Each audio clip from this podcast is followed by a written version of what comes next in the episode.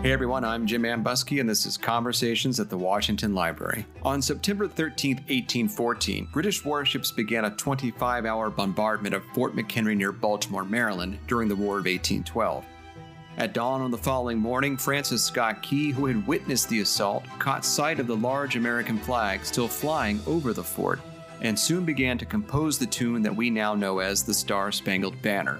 Of all the things that he could have done after seeing that flag, why did Key write a song? And how did his new composition fit into a much longer history of music as a form of political persuasion in the early republic? On today's episode, Dr. Billy Coleman joins us to explore the power of music in the early United States and how Federalists in particular used it as a kind of weapon to advance their vision of a harmonious nation led by elites. He also helps us to understand why music as a form of historical evidence is a remarkable way to get inside the heads and the hearts of people from ages past. Coleman is the Kinder Institute postdoctoral fellow in political history at the University of Missouri. He is the author of Harnessing Harmony Music, Power, and Politics in the United States, 1788 to 1865, which was published in 2020 by the University of North Carolina Press. But wait, there's more. Coleman and his collaborator, the music producer Running Notch, have created a soundtrack for the book featuring modern interpretations of some of the most important political songs of the 18th and 19th centuries. Be sure to check out the show notes for a link to the complete soundtrack or search Harnessing Harmony on Spotify. Now, you'll hear clips from a couple of these tunes over the course of today's program, but make sure you stick around after the credits roll for an exclusive opportunity to hear the complete versions of Hail Columbia and Jefferson and Liberty. Thanks so much to Billy Coleman and Running Notch for permission to include these tracks on this episode. All right, get out your songbooks, folks, because it's time to harness harmony in the early republic with Billy Coleman.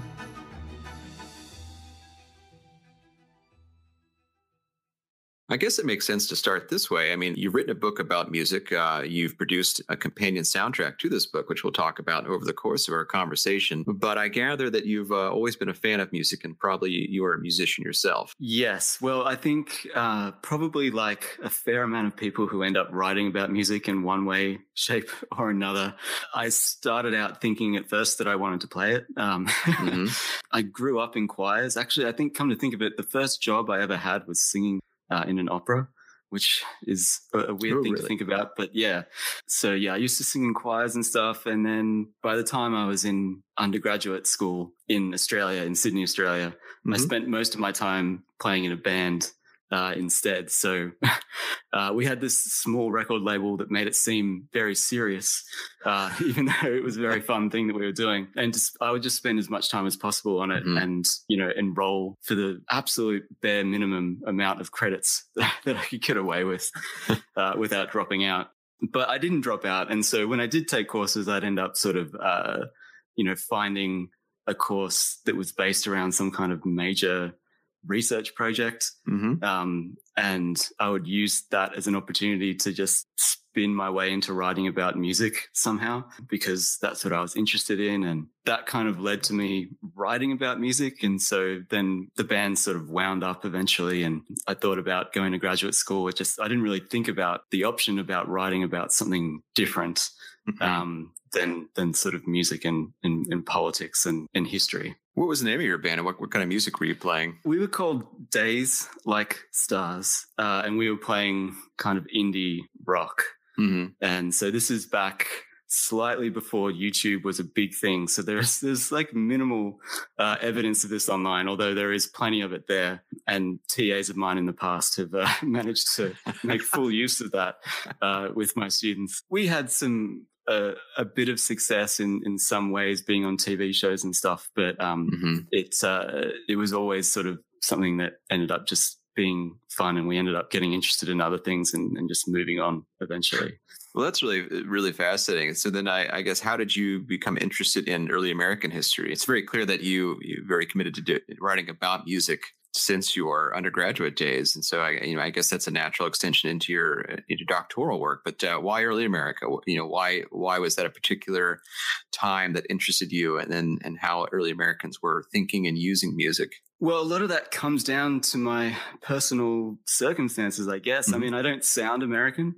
Um, but uh, the fact is that technically I am American. So mm-hmm. uh, I was born in Texas but I left the United States when I was eight years old and moved to Australia. So I grew up in Australia like as the American kid. Mm-hmm. Um, and so what would happen is that people would always ask me to any kind of question related to like American stuff, including American history. And they would assume that I knew the answer because I was like the American kid. but, you know, I didn't, right? I, I had no more knowledge of American history than your average seven year old American boy. Eventually that kind of just led me to, you know, having an interest in American history, which as someone that is living outside the United States in Australia, it, it is, I can only imagine that being in the United States and having an interest in American history can seem sometimes like it's like, uh, like almost too straightforward of mm-hmm. a, a thing to get into. But for me, living in Australia, it sort of combines having this sort of personal connection with it that other people didn't necessarily have who were around me. And the fact that, you know, living outside of the United States at this point in a place like Australia or, or Canada or the United Kingdom, if you're interested in the world, it's hard to not have any kind of interest in the United States. Mm-hmm. Um, it's just kind of, I guess, the, the way that world power is at the moment, right? So mm-hmm. your life is entwined culturally and politically and um, in all sorts of, you know, deep and meaningful ways with the United States. So those two things kind of combined in my mind and, and, and made early America and, and 19th century America just sort of stand out to me as something that felt like the thing that I should be writing about. Well, let's talk uh, more about your book then, and uh, I'm eager to get into it. Can you tell us uh, how early Americans, you know, in the late 18th century are writing music, are listening to music, are performing music? What is their what is the relationship between early Americans and music? Sort of on the eve of George Washington's inauguration, where your book really begins. What's in general, what's Americans' relationship with music like in this time period? Well, it's really interesting to me because I think, especially in comparison to now, music sort of in on the eve of Washington's inauguration, sort of around beginning of the, the 1790s decade. It's kind of everywhere and nowhere all at once compared to how we would imagine it, right? Like music is not some kind of like rare thing that people never hear, right? Mm-hmm. Like music is sort of around all the time. But it's not ubiquitous in the same way that it is for us now, when you can, you know, have you know, recorded audio technology when you can press a button and, and, make music appear in a perfect rendition of it, sort of whenever you, whenever you feel like it. Um, and listen to it at that kind of remove. So, you know, in, in, in this time and place, you know, if you're going to play music, you have to engage in it either communally in a group, usually with friends and family, or if you're doing it in a solitary way, it is only sort of through reading it, right? Engaging mm-hmm. with it in print, um, or in some cases, you know, in manuscript form, like writing it out um, for sort of a certain segment of a, a slightly more middle to upper class um, segment of the population. But for the most part, you know, it's in print and it's in these communal environments that are typically typically in the home and in a religious environment. Mm. Um, and that's where most people connect to it most of the time. This, you know, I'm not, I don't want to downplay that music is also sort of part of like street culture and mm-hmm. festive mm-hmm. culture. But sometimes the way that I see it is that sort of this connection that music has to to religious worship to home life private life this is something that imbues its presence when it is as they said at the time out of doors right when it's in the mm-hmm. street a lot of people when they're using it in those circumstances can see themselves as doing something that is upright and respectable because a lot of the associations that people have with music comes from either of those two places. And I think that is a kind of important context around just the way people gauged music in that era. Yeah. So where are they sourcing music from? Is it uh, some of it homegrown or they, is a lot of it coming from Europe? Well, by this point, you sort of have the beginnings of, as they call it, sort of native composed music, mm-hmm. uh, not by Native Americans per se, but people who were born in that country uh, who are who are whites for the most part. Although there are at this point also African Americans who are, are, are, writing, performing music, and they can access sort of these Western traditions as well. So there is the beginnings of this, though for the most part, it is definitely music that um, arrives in the United States from other places. Depending on who you are, this is music that comes from Africa or Europe.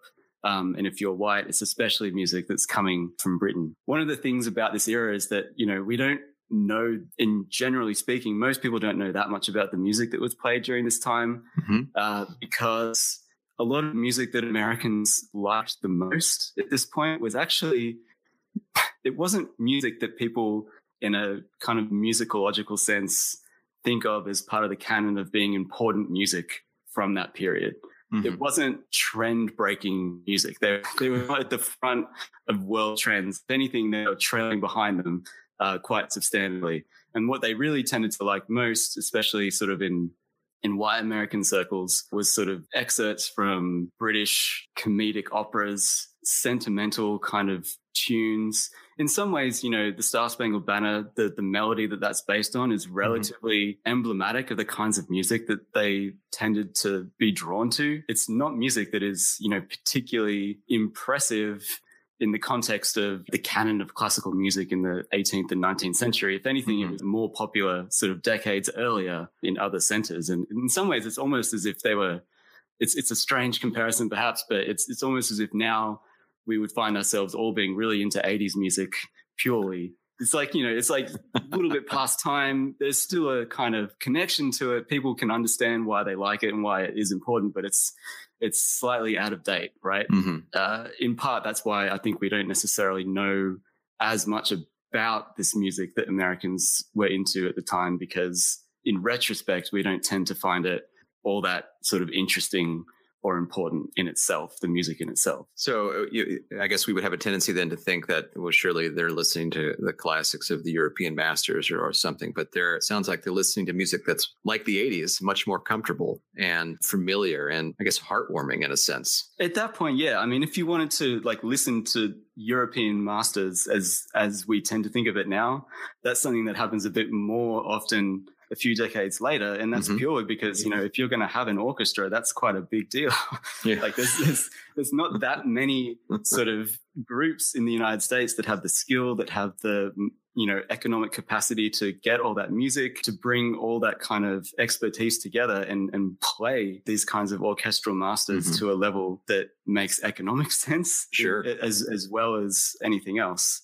So yeah, in some ways that stuff isn't quite popular yet for mm-hmm. practical mm-hmm. reasons as, as well as anything else. I mean, people need to be able to actually perform this music and, and have that expertise. And the Europeans that have that expertise do immigrate to the United States and they tend to start doing it for the most part around this specific point in time. So it's kind of a, a growing culture in that aspect of it. So, as Americans are listening to music uh, in the home or in uh, smaller gatherings, as they're writing it themselves, or as if they're using music from from other places and and recombining it and, and doing all kinds of interesting things with it, uh, you know, a big part of your book, all of your book, is about how music is deployed in a political context and there's a you know very exciting political context emerging in the 1790s when the the republic is on what seems to be a firmer footing under the constitution now. And uh, about a decade ago you know, speaking of street politics and street theater, a lot of historians were writing about how early Americans were voicing their political views through things like like street theater or through parades or installing temporary monuments or, you know, setting up liberty poles and things like that as a way to sort of carve out their political territory. And, you know, if I remember from from some of that literature, it wasn't a whole lot that dealt with music. And, and one of the things you said a moment ago is that, uh, you know, we really haven't paid attention to that kind of stuff before. And so how was it you sort of thought about uh, your place within this larger conversation and, how you could add a musical voice to it to help us better understand how early Americans are, in a sense, weaponizing music as political parties and factions are forming in this central moment? Yeah, well, I mean, when I came into this, on one hand, I was approaching it as someone who, you know, has this background as a musician to a certain extent who's interested in coming at it from the discipline of history. But when it comes down to it, like I was always hopeless at musicology. Mm-hmm. And in, when I was in a band, I didn't really engage with music in that kind of sense. So I knew I was going to come at this from the perspective of history and I did sort of, when I started my doctoral degree, you know, I really gravitated to some of that literature you're talking about. There's this sort of emblematic book of it called Beyond the Founders that has a, mm. um, a, a, collection of essays, this new way of looking at the political culture of the early republic and looking at it through through fashion and through women's roles, through material culture, through food or like cheese, um, and all these kinds of things. and, you know, I sort of looked at that and I was like, well, I think that is that's like a way in for me, right? Like at least mm-hmm. that that is a kind of part of this literature that sounds to me like if I was to write something, these people might be interested in it. And that is something that got me excited because as you say, like for whatever reason, they don't really focus on music that much. There are some of them that that, you know, do, but it's never anyone's prime focus. At least mm-hmm. it, it, wasn't at, at that point. So one of the reasons that that could be and I don't really know if this is totally true, but there is sometimes a sense with historians that they can kind of avoid focusing on music because they think that there is a sense that they're not qualified to do it, mm. right? That there, that there is a whole other discipline that is focused on that, that has specific skills to make music your specialty as a historian is perhaps, you know, a bit ambitious in that sense. But you know, I'm someone that grew up in the sort of the the 90s and the aughts and all this kind of stuff. And I grew up reading about music as much as I was playing it, right? Mm-hmm. Like if you're in if if you're someone that's in a band, you've probably been reading like street press of like music magazines and all this kind of stuff for a long time. And you know, I in, inherently had no sort of sense that I needed to know about scales and musical notation to write about the kind of larger significance of music in a society, right? That's what mm-hmm. people are doing all the time. So I got really excited about that kind of combination of things. And it just, it felt to me like music sort of started standing out as this really useful methodological tool as a historian. Because like we were talking about before, music doesn't exist by accident in this mm-hmm. era right? People can't sort of just have it playing without thinking about it. They needed to have made a decision to do it. And so that sort of gives me an in and I need to, and I'm like, okay, well, I, just, I need to sort of find how people decided that, that, you know, playing music in a political context was a, was a good idea. And I can do that by reading their letters. I can do that by reading commentary around music as to whether people sort of received this music in the way that this composer intended for it to be received or not. And, you know, I can do all this without necessarily being an expert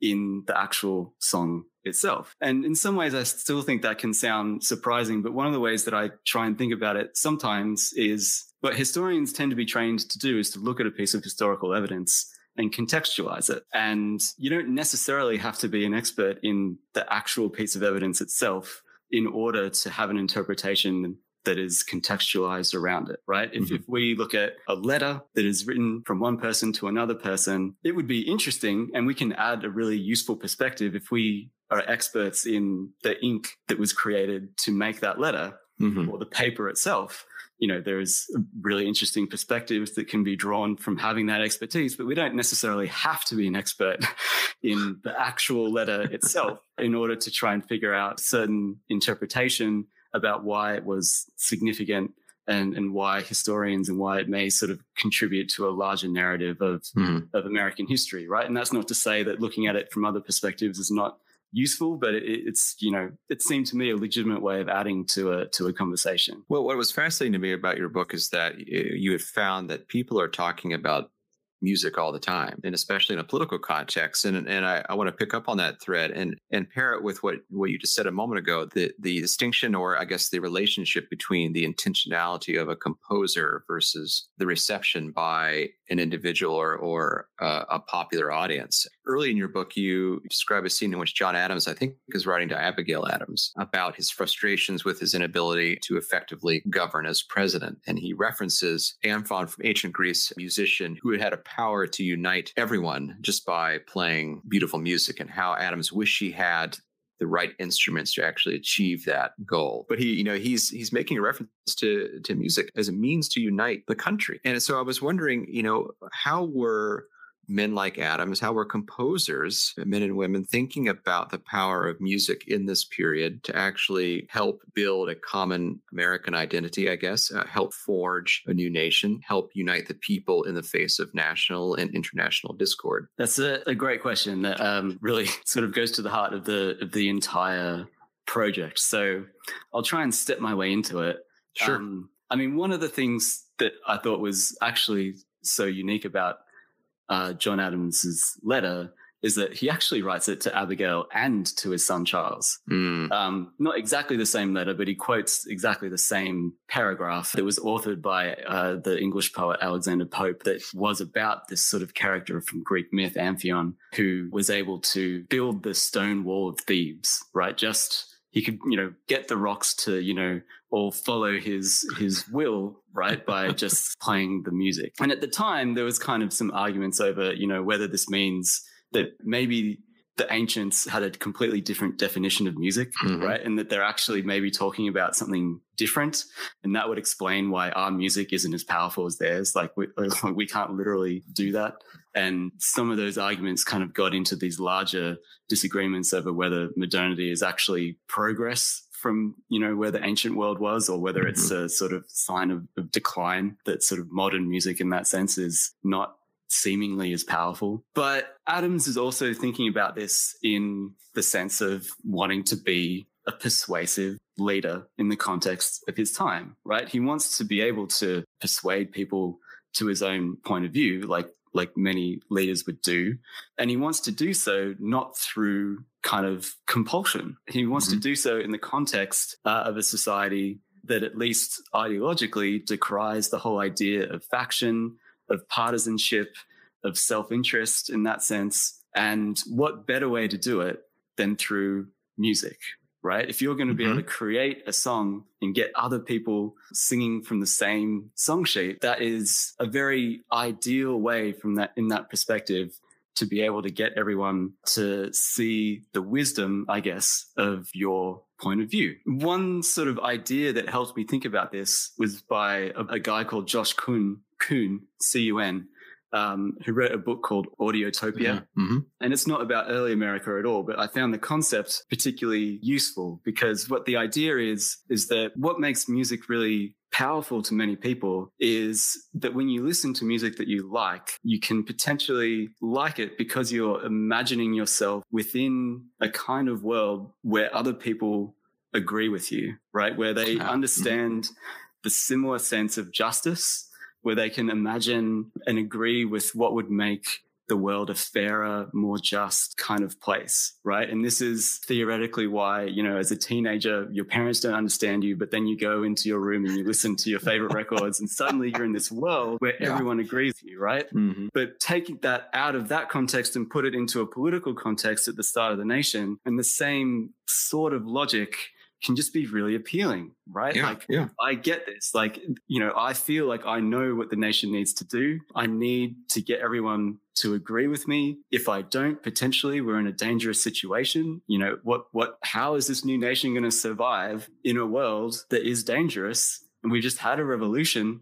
How are we going to stop us revolting again if mm-hmm. people don't actually support the government that they supposedly elected in the first place. And so there is this ideal that if we can get there through the power of music in that slightly abstract sense, that this is the best way to go about this. And we can, we can do this as elites who know who have been born to a certain kind of natural status of a leader, mm-hmm. we are the ones who need to be able to save the rest of the nation from themselves. And we can convince them in a proper, non compulsive way through this kind of musical power. And that's really the idea of the, the Federalists, right? The party of which Adams is a member. Washington does never calls himself a Federalist, but more or less uh, he is a part of that of that party. A group of individuals or a, a group of Americans who believe because of their wealth status, their education that they know what's best and that the uh, the people elected them to lead and so they ought to lead and make judgments for them independent of of the people's will and that you know music can be one way that they can help assuage any fears they might have of their potential rule. Yeah yeah and i mean i mean federalists especially in this context i mean they they kind of believe that you know if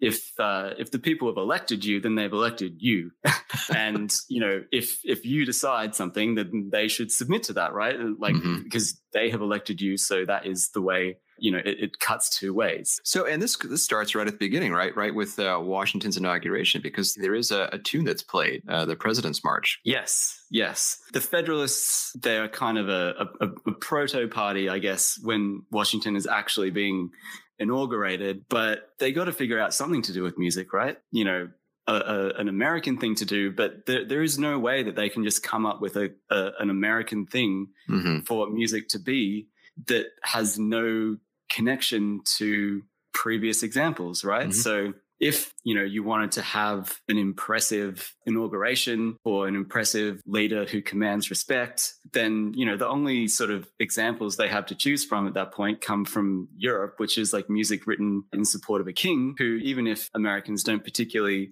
love the idea of a king at this point, they can mm-hmm. agree mm-hmm. that that's the kind of station that commands respect. And at least they want their president to be able to command respect. So, you know, we'll, we'll create music that can support that mm-hmm. goal. So, does Washington have any reservations about this? He's thinking very carefully about precedents he might set. You know, he's aware that, that people are watching his every move, and, and people are aware that music at these kinds of events have the trappings of monarchy. And so, is he is he sort of thinking about this in his head about whether or not something like this would be appropriate in this context? Definitely. I mean, leading up to the inauguration, Francis Hopkinson writes well, what he calls a seven songs to the harpsichord. There's actually eight songs, but he, he, I think he added another one and then was like, well, I've already printed it, so it's too late to. but he writes those explicitly in honor of George Washington. Mm-hmm. And he, he sends them to George Washington, telling him, like, hey, Washington, like I've I've written these songs in your honor, and essentially asks him, "Are you going to give these your public blessing, more or less? Like, are you yeah. going to give them your your support?"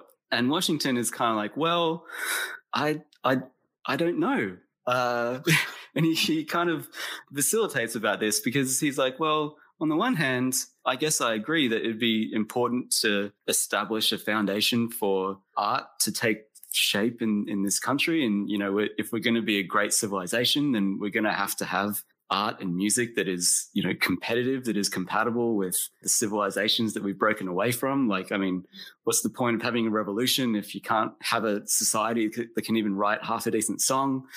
Um, you know, we have to we have to support that. But at the same time, he's like, well, you know, people tend to not agree on music as to whether it is good or bad, right? Music is music, and people very rarely just all say that, you know, some music is good. And so he's like, if I'm going to be the president, I don't necessarily want to give my approval to something where I can almost guarantee that some people are going to say is not good. Mm-hmm. And I'm definitely going to be worried about giving my approval to something that is explicitly written in honor of me in the same manner as music would have been written in honor of a, a king or a queen or, you know, some kind of titled person in, in a sort of monarchical system. So he's not sure if that's exactly the best precedent to set. So what he ends up doing is he says, well, I'll, I'll command my sort of support and respect to you Francis Hopkinson as a person, but I won't necessarily, you know, approve these specific songs to the public as, you know, songs written in my honor. And he, he kind of tries to take a sit on the fence with it to an extent. Yeah, well, it's difficult position, but you know, ultimately during the inauguration, they play the President's March. Is that Hopkinson as well? Does he write that? No. So the President's March is by a guy called Philip Phile. Um, oh, okay. it's like an instrumental march and then later on, people know it more because it is the mm-hmm. basis mm-hmm. for Hail Columbia that Joseph Hopkinson writes. I see. That is Francis Hopkinson's son. So it, yeah, there there is a legacy, a legacy to this here. So yeah, Joseph Hopkinson then goes on to write Hail Columbia that uses the President's mm-hmm. March mm-hmm. as as its melody and he also writes a letter to Washington replicating, consciously actually, replicating that his father had done the same thing earlier with songs written for George Washington. And so he also writes George Washington and says, you know, I've written this song now as well. It's not explicitly in honor of you this time, but it's explicitly sort of in honor of your legacy, right? And, and all of your great ideas for, you know, neutrality and being anti partisan and, um, and all this kind of stuff. Yeah. It's, it's not like it's a, it's not about you, but it's kind of about you. And would you do me a favor, sir? Yeah. Well, this might be a good time to talk then about the fact that as part of this book project, you've also produced a companion soundtrack that offers listeners uh, modern interpretations of a lot of these songs. And I'd like to play a couple of pieces from that, and including uh, your take on Hail Columbia. But first, can you uh, sort of set this up for us? Uh, tell us more about this soundtrack that you've put together. Yes. I mean, I always knew when I was writing this that I wanted to be able to, you know, help people hear the music somehow. But I also I didn't want to just have the music sound old because at least my experience as a teacher has been that if I just play people uh, music from the 18th and 19th century and expect them to connect with it, it doesn't happen. People don't quite get it. It doesn't quite compute as to why this song or that song would have actually been popular to people. Mm-hmm. And, you know, just because it's historical music to us doesn't mean that it would have sounded like historical music to them or to people living 200 years ago. So I thought I'd ask my friend, Toby Shane, who I was in a band with back in Sydney, and he works as a, a producer now who goes by the, the name of uh, Running Notch. And I just asked him, like, can, can you create with me, like, an album of songs that makes these historical songs sound as if they might have been written in the 21st century. Mm-hmm. And we just worked on that over the last couple years, just little bits at a time. But he's really the the the, the real brains behind the whole the whole music side of it. So you were very kind uh, to give me a sneak peek at three of the tracks, and we're going to play Hail Columbia here in just a second. But how many tracks will be on the finished album? There's going to be nine altogether, and uh, I guess I should add that it's going to be totally free. So it is a book soundtrack, mm-hmm. but you don't actually have to buy the book to listen to it. It'll be available totally free for people to download. Oh, that's awesome! And where will that be available? It will be available on a website called harnessingharmonysoundtrack.com. Mm-hmm. And we're working to try and get it on streaming services like Spotify and, and so on, but it, it might not be there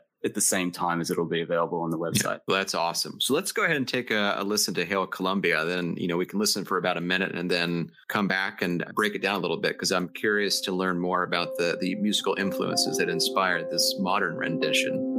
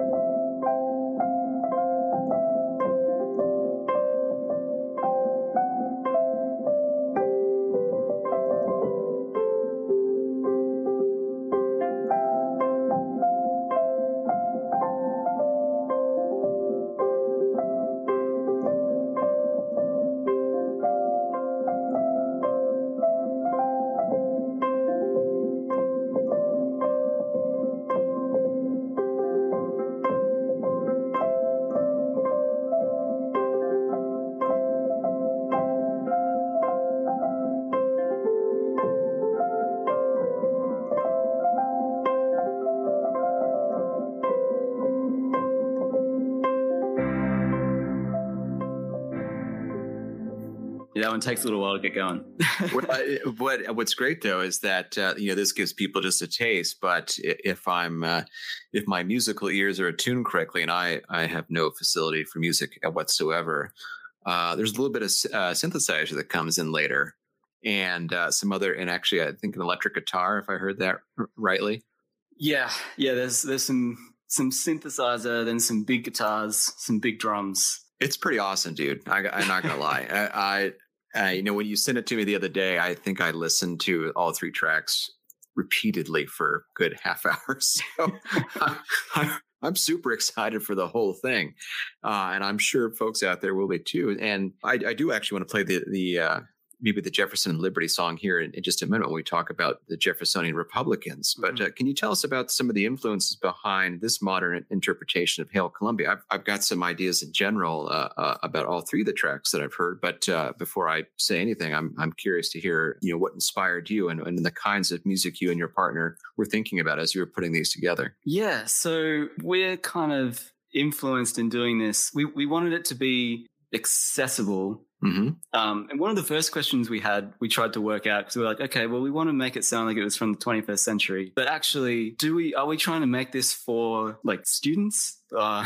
like mm-hmm. like student age people, or now that we're actually getting on in years, are we making it for us? Like, yeah, we realized that it's actually a slightly different approach and we mostly wanted to have fun with it in, in in in that kind of sense so we just wanted to make music that we thought would be accessible, but also stuff that we would just like. Mm-hmm. Um, and also something that would be relatively smooth, I guess. You know, some of the tracks have vocals, some of the tracks don't have vocals. but theoretically, at least, we wanted it to be something that people would be able to at least in an ideal world, like read the book and listen to the songs mm-hmm. at the same time without being too like distracted. I, I actually, did that. Yeah, I did that, and it works. It was it was actually really nice. oh, great! Yeah, and one of the other things I, I wanted it to do was to give a sense. And Toby did a lot of the the music since we're we're very sort of remote from each other. He would send me versions of the tracks, and I would get this feeling that actually I found very akin to a kind of one of the, the, the best feelings of being a historian. Because mm-hmm. as a historian, you're always trying to like understand, right? You're asking questions, you're trying to put yourselves at least in the shoes of other people whose views you don't necessarily comprehend at 1st mm-hmm. And sometimes I would just put these on and I'm like, I get it. like, yeah. Um, and there's that sort of a sense of that kind of that making the past a bit more relevant, but also kind of more magical in a way. Mm-hmm. Some a, a, place that you can in, inhabit a little bit more um, on your own terms. And, and I don't necessarily know if it is successful completely for everyone in that kind of way, but you know, um, if it does that for like a, a, few people, that would be that would be pretty amazing. That's a good point there, right? And it goes back to the earlier uh, suggestion you had about how music can or has the power to help you associate with other people's, you know, across across distance. And one of the struggles we have as historians, as you rightly say, is actually getting in the minds of people. I mean, sure, we can read their letters and we can read their diaries, but to actually experience some semblance of the emotion they may have felt uh, or some stirring that they may have felt listening to music or or experiencing or hearing the drums of a British battalion marching into Boston. You know, how do we get that sense and how do we convey that sense? I had a colleague when I was at a postdoc at UBC who helped me understand it in a really useful way when she suggested that what we're doing is is translation. Mm, um, mm-hmm. but in a in a sense of like you know you could be someone who translates old English, like medieval English. And one of the things that they will struggle with sometimes is, you know, do we translate it specifically how those words translate in a, mm-hmm. in a mm-hmm. very straightforward way? Or do we sort of translate the spirit of what those words mean in the same way that we would understand it today? Yeah.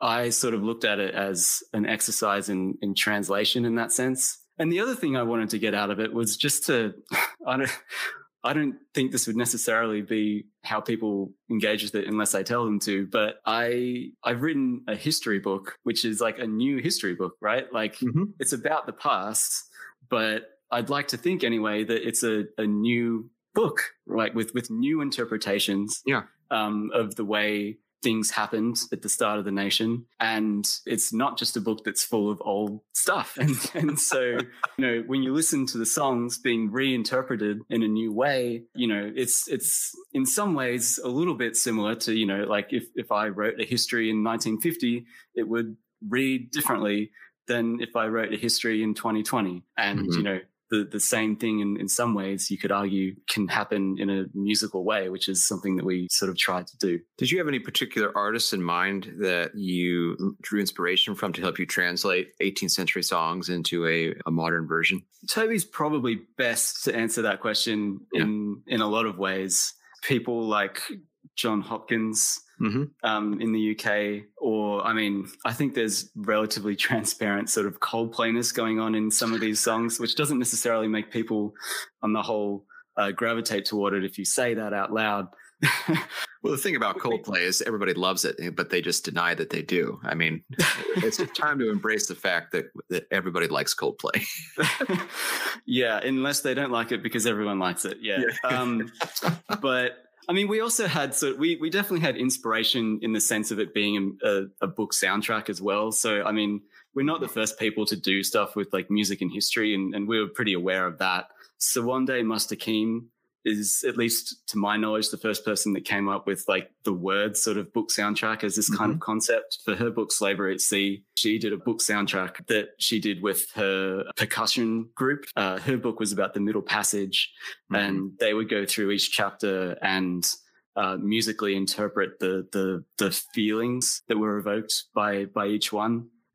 Um, and so I, you know, we took some inspiration from that. There's there's also plenty of musical adaptations of, of history. You know, I mean, Hamilton exists, um, even though it's a very different way of going about it. than us. Yeah, oh, that's really awesome. I mean, and, and I totally hear the Coldplay and, and, some of the things I was thinking about, at least in the the three tracks that I heard. Um, you know, I was thinking about the Postal Service mm. a little bit. Um, uh, Passion Pit came to mind, but also uh, I found in the last few years I've been listening to a lot of Icelandic composers like uh, Jóhann Jóhannsson and and and his uh, his cohort. And so I heard a little bit of that sort of the ethereal quality that they bring to a lot of their music as well. So I it was right up my alley. I enjoyed it. well, great, thank you. Yeah, I mean, yeah, ambient stuff is definitely an inspiration to this as as well as more rock and you know mm-hmm. we we grew up listening to um i didn't actually understand it at the time as emo but yeah like death cab and like all those kinds of yeah, yeah. bands um explosions in the sky was like a texas like uh-huh. um, post rock group and sort of that post rock kind of stuff is things that we grew up listening to so so yeah i think a lot of those influences uh, are, are all sort of swimming around in there no, it's it's it's terrific, and uh, and just to get back to the history side of things for a minute, because we were talking about the Federalists, and, and the Federalists are in power in the 1790s until uh, the election of 1800, and Jefferson, at least from the national office, the highest chair of the national office, boots them out. But during during this time, if the Federalists are thinking about music as a way to reinforce their elite status and unite the people, how are Jeffersonian Republicans thinking about music? Are they do they have a similar perspective or do they have similar ambitions? Are they able to use music to counter the Federalists in any way? How does that all play out? Well, at the beginning, when Jeffersonian Republicans begin to sort of coalesce as a separate group, they're in a little bit of a bind when it comes mm-hmm. to music. On the one hand, if you're an elite sort of Republican leader, someone like Jefferson or Madison or, or someone like that, in that context, it wouldn't make sense as a gentleman of your standing to go ahead and write a song in support of a non elected person. Mm-hmm. Like that would just be, it just wouldn't be a suitable thing for you to do. On the other hand, given that they emerge more or less in opposition to an emerging federalist agenda, it also doesn't make sense for them to write patriotic songs in support of, say, the president, mm-hmm. because they are existing sort of more or less as a group in opposition to that. So they can't write songs in support of people they agree with that are not in power. And they also can't write songs in support of people who are in power. so what ends up happening is, at least at first, people like Jefferson start to appreciate political music comparably more as something not that they are meant to do themselves, mm-hmm. but that they are meant to receive. So they are, you know, Alan Taylor talks about like Republicans being friends of the people and, and Federalists being fathers of the people. And so they see music as a way for their supporters to connect with them as if they were sort of friends, even though there's a huge power imbalance going on there and it's not really that straightforward mm-hmm. they see music as something that they can receive from their supporters and partly this goes to the basic distinction between republicans and federalists that republicans when it comes to democracy have more faith in the people full stop um, but more faith in the people to to choose the right leaders like that is jefferson's concept of a, a natural aristocracy. Whereas Federalists are like, we, we can't possibly literally just, you know, give the nation over to its lowest common denominator and do whatever the majority tells us to do or or be led by whoever they say. Jefferson, you know, with the caveat, of course, that when he's thinking about this, he's thinking about a specific s- section of the community that you know equals citizenship. He comparably has more faith that they will essentially choose the right person. So what ends up happening is that once Jefferson does get elected into power, you have people writing songs in support of him. And when you have sort of elite Republicans doing that, one of the interesting trends you tend to find is that they don't actually write songs during the sort of what at that point counted as the election campaign. Mm-hmm. They write songs that mark his inauguration, which is significant to the extent that like that is a way of sort of vindicating the faith that they had in the in the people to make the correct decision. Yeah. Right. Overlooking the fact that this the election itself was ridiculously close, um, and all these kinds of things, you know, they can still take this as evidence that, you know, when given the chance, the people, you know, are you know, we, we should have faith in, in the people to make the right decision.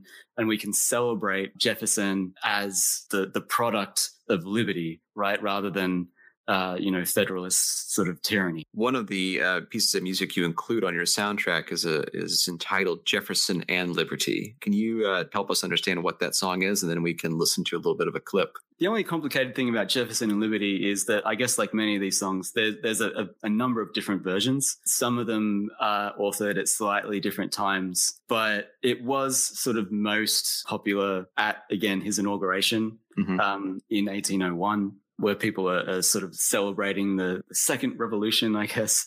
This again gets to one of these fundamental distinctions, which is that, you know, if you're going to separate what Republicans value from what Federalists value, Republicans just sort of have a primary focus on liberty, right? That if we have liberty, then, you know, things will work out. Whereas Federalists tend to focus just comparatively more so on unity, that we need to have unity if we're actually going to have mm-hmm. liberty and freedom. And so Jefferson and Liberty kind of doubles down on, on that. Well, let's take a listen. The gloomy night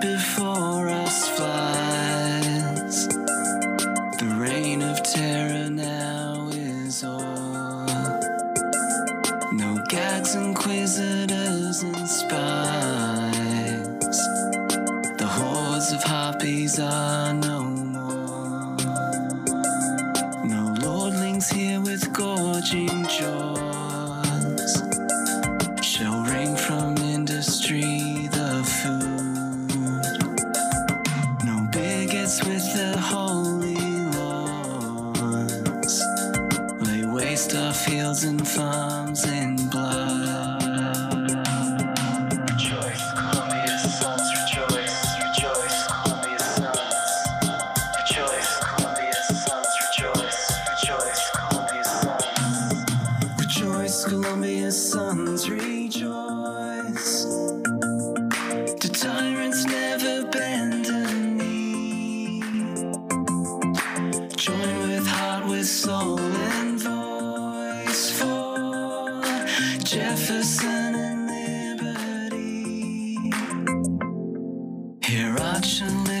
find that song very fascinating, given what we've been talking about, because in that the first verse there, there clearly sounds like they're setting up how the nation has been saved from an apocalyptic vision of elitism and uh, and tyranny, as they say, and that instead of "Hail Columbia" in support of uh, John Adams in 1798, now they're asking sons of Columbia to rejoice that Jefferson has been elected and that liberty will reign in America. Yes, yes. So that version was authored by a guy uh, called Alexander Wilson, who was a Republican, of course, uh, who was a also a kind of elite Republican ornithology. He worked mm-hmm. with birds and stuff, and he would he would correspond with Jefferson about about these kinds of things later on. But what Republicans do start doing with their music in this sense is what they do with, you know, their sort of broader political strategy in general, which is to turn a lot of the things that Republicans claimed on them back on its head, right? So when Republicans were initially saying that Republicans were these sort of tyrannous Jacobins who were in, intent on disorder and, and ruining everything and, and tyranny from, from that kind of perspective,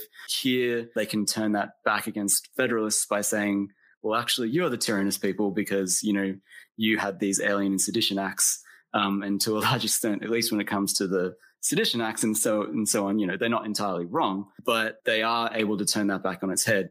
Um, and we talked about Hail Columbia before. You know, they do this explicitly with a song like Hail Columbia, where Joseph Hopkinson writes his Federalist version. Republicans decry it explicitly as a Federalist song and, you know, go out of their way to say how horrible it is, but then turn around and write a Hail Columbia of their own that just says all the same things, um, but about Federalists. Mm-hmm. At first, you know, they're not quite sure about actually writing songs themselves. But because Federalists had the opportunity to be in charge at first for a little bit, and Republicans are born of this spirit of opposition, it does sort of give a little bit of a head start to the Federalists in the sense of being able to define the terms of how music can be used effectively um, in an American sort of early American political context. And so, you know, by the time you get past 1800, both parties more or less are, are starting to play from the same songbook mm-hmm. in that kind of sense, even though I would still argue that, that Republicans do at least Republican elites tend to have this sense that writing music still is, is more important for supporters and to be a voice of the people as opposed to telling those people sort of what to sing. Well, and there's one song these days that most Americans will have heard of, the Star Spangled Banner, which is now the, the national anthem of the United States. Theoretically, that song is a, an apolitical song that inspires patriotism in the nation. However, as we've seen in recent years, it has become uh, a center of protest over racial injustice in the United States. Uh, many uh, athletes are uh, kneeling at sports events during the song's playing. Uh, there are counter protests that saying, you know, you have to support the flag and, and that by kneeling, you're standing in opposition to the military. And that's a, a much more of a modern take on, on that particular song. But that that song itself, we might think, was also born in a fit of uh, exuberant patriotism during the War of 1812. But what you discuss in your book is it's actually connected to this larger Federalist tradition that you've been talking about uh, and that we've been talking about over the course of the of the program today. So, can you can you give us the real history of the Star Spangled Banner by Francis Scott Key? What do, what have we gotten wrong? Okay, well, at, at, least the real political history. um, so, I mean, the thing that got me into this particular part of the book was we have this story that Francis Scott Key writes the Star Spangled Banner in this, this sort of fit of patriotism after observing British military failure at the hands of American victory from off the coast of Baltimore. And the thing that got me is like, so if that is true, why did he write a song? Like mm-hmm. he could have done anything, right? Like just because he's feeling patriotic doesn't necessarily hold that the next thing that he does is write a song about it, right? He could, I don't know, maybe he could have danced a jig or just, uh, who knows what he could have done. yeah. um, High five his friends, yeah. but he chooses to write a song.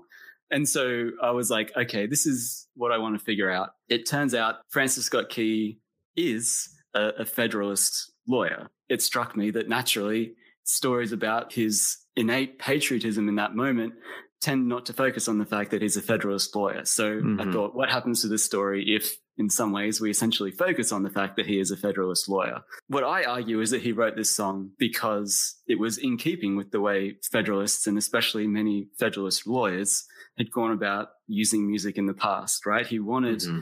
to be able to tell Americans more or less what the substance of their patriotism should be.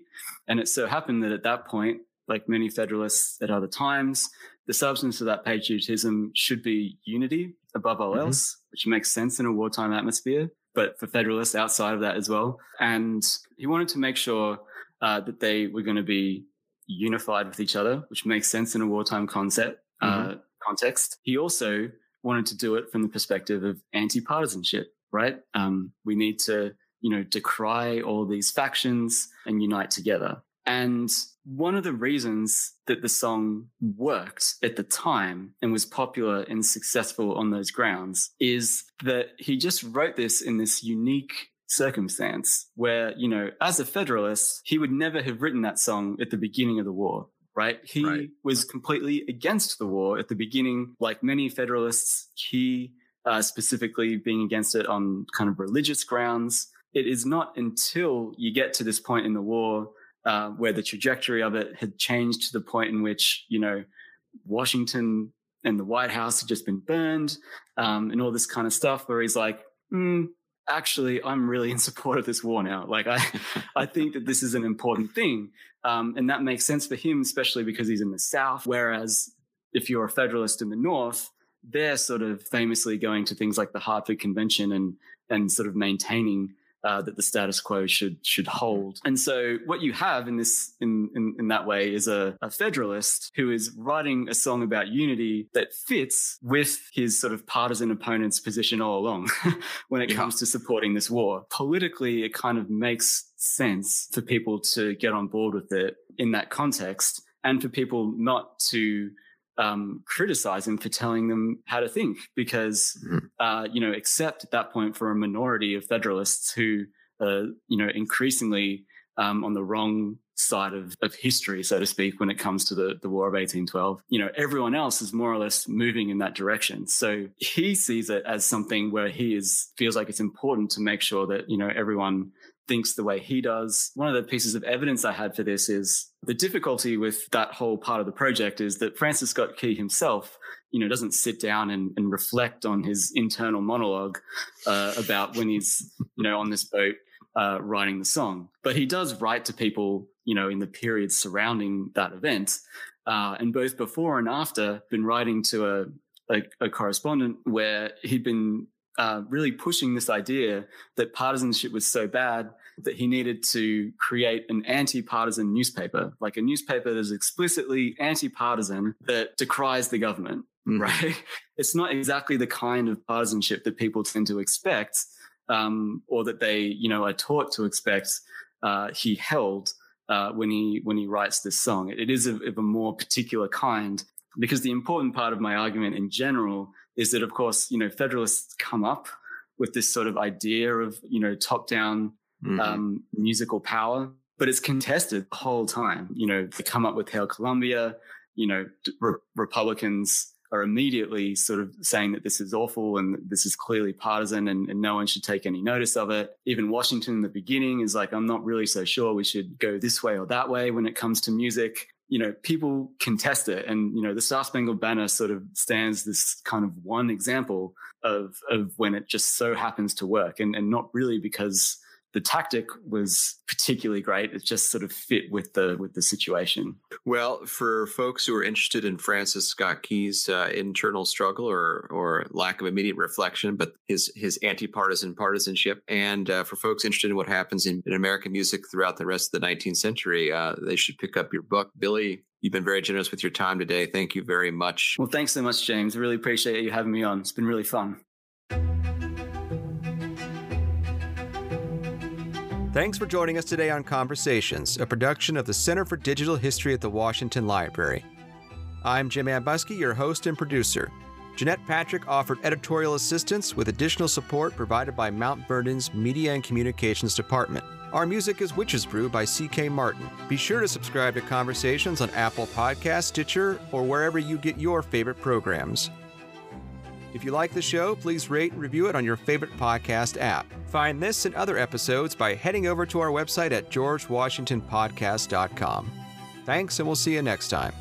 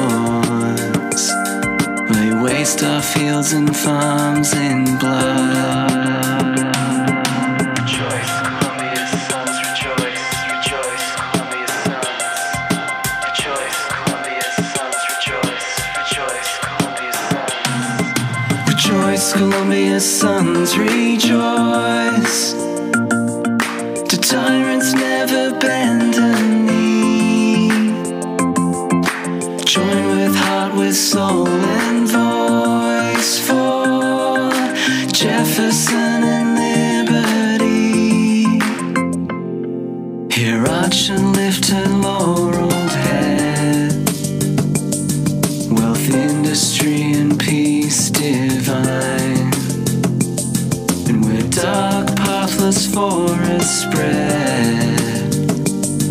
Rich fields and lofty cities shine. Here, strangers from a thousand shores, compelled by tyranny.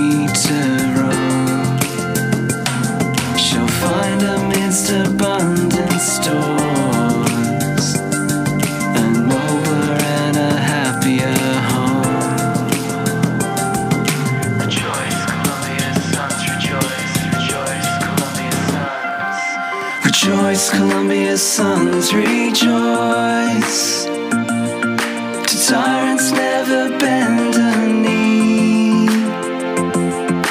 Join with heart, with soul.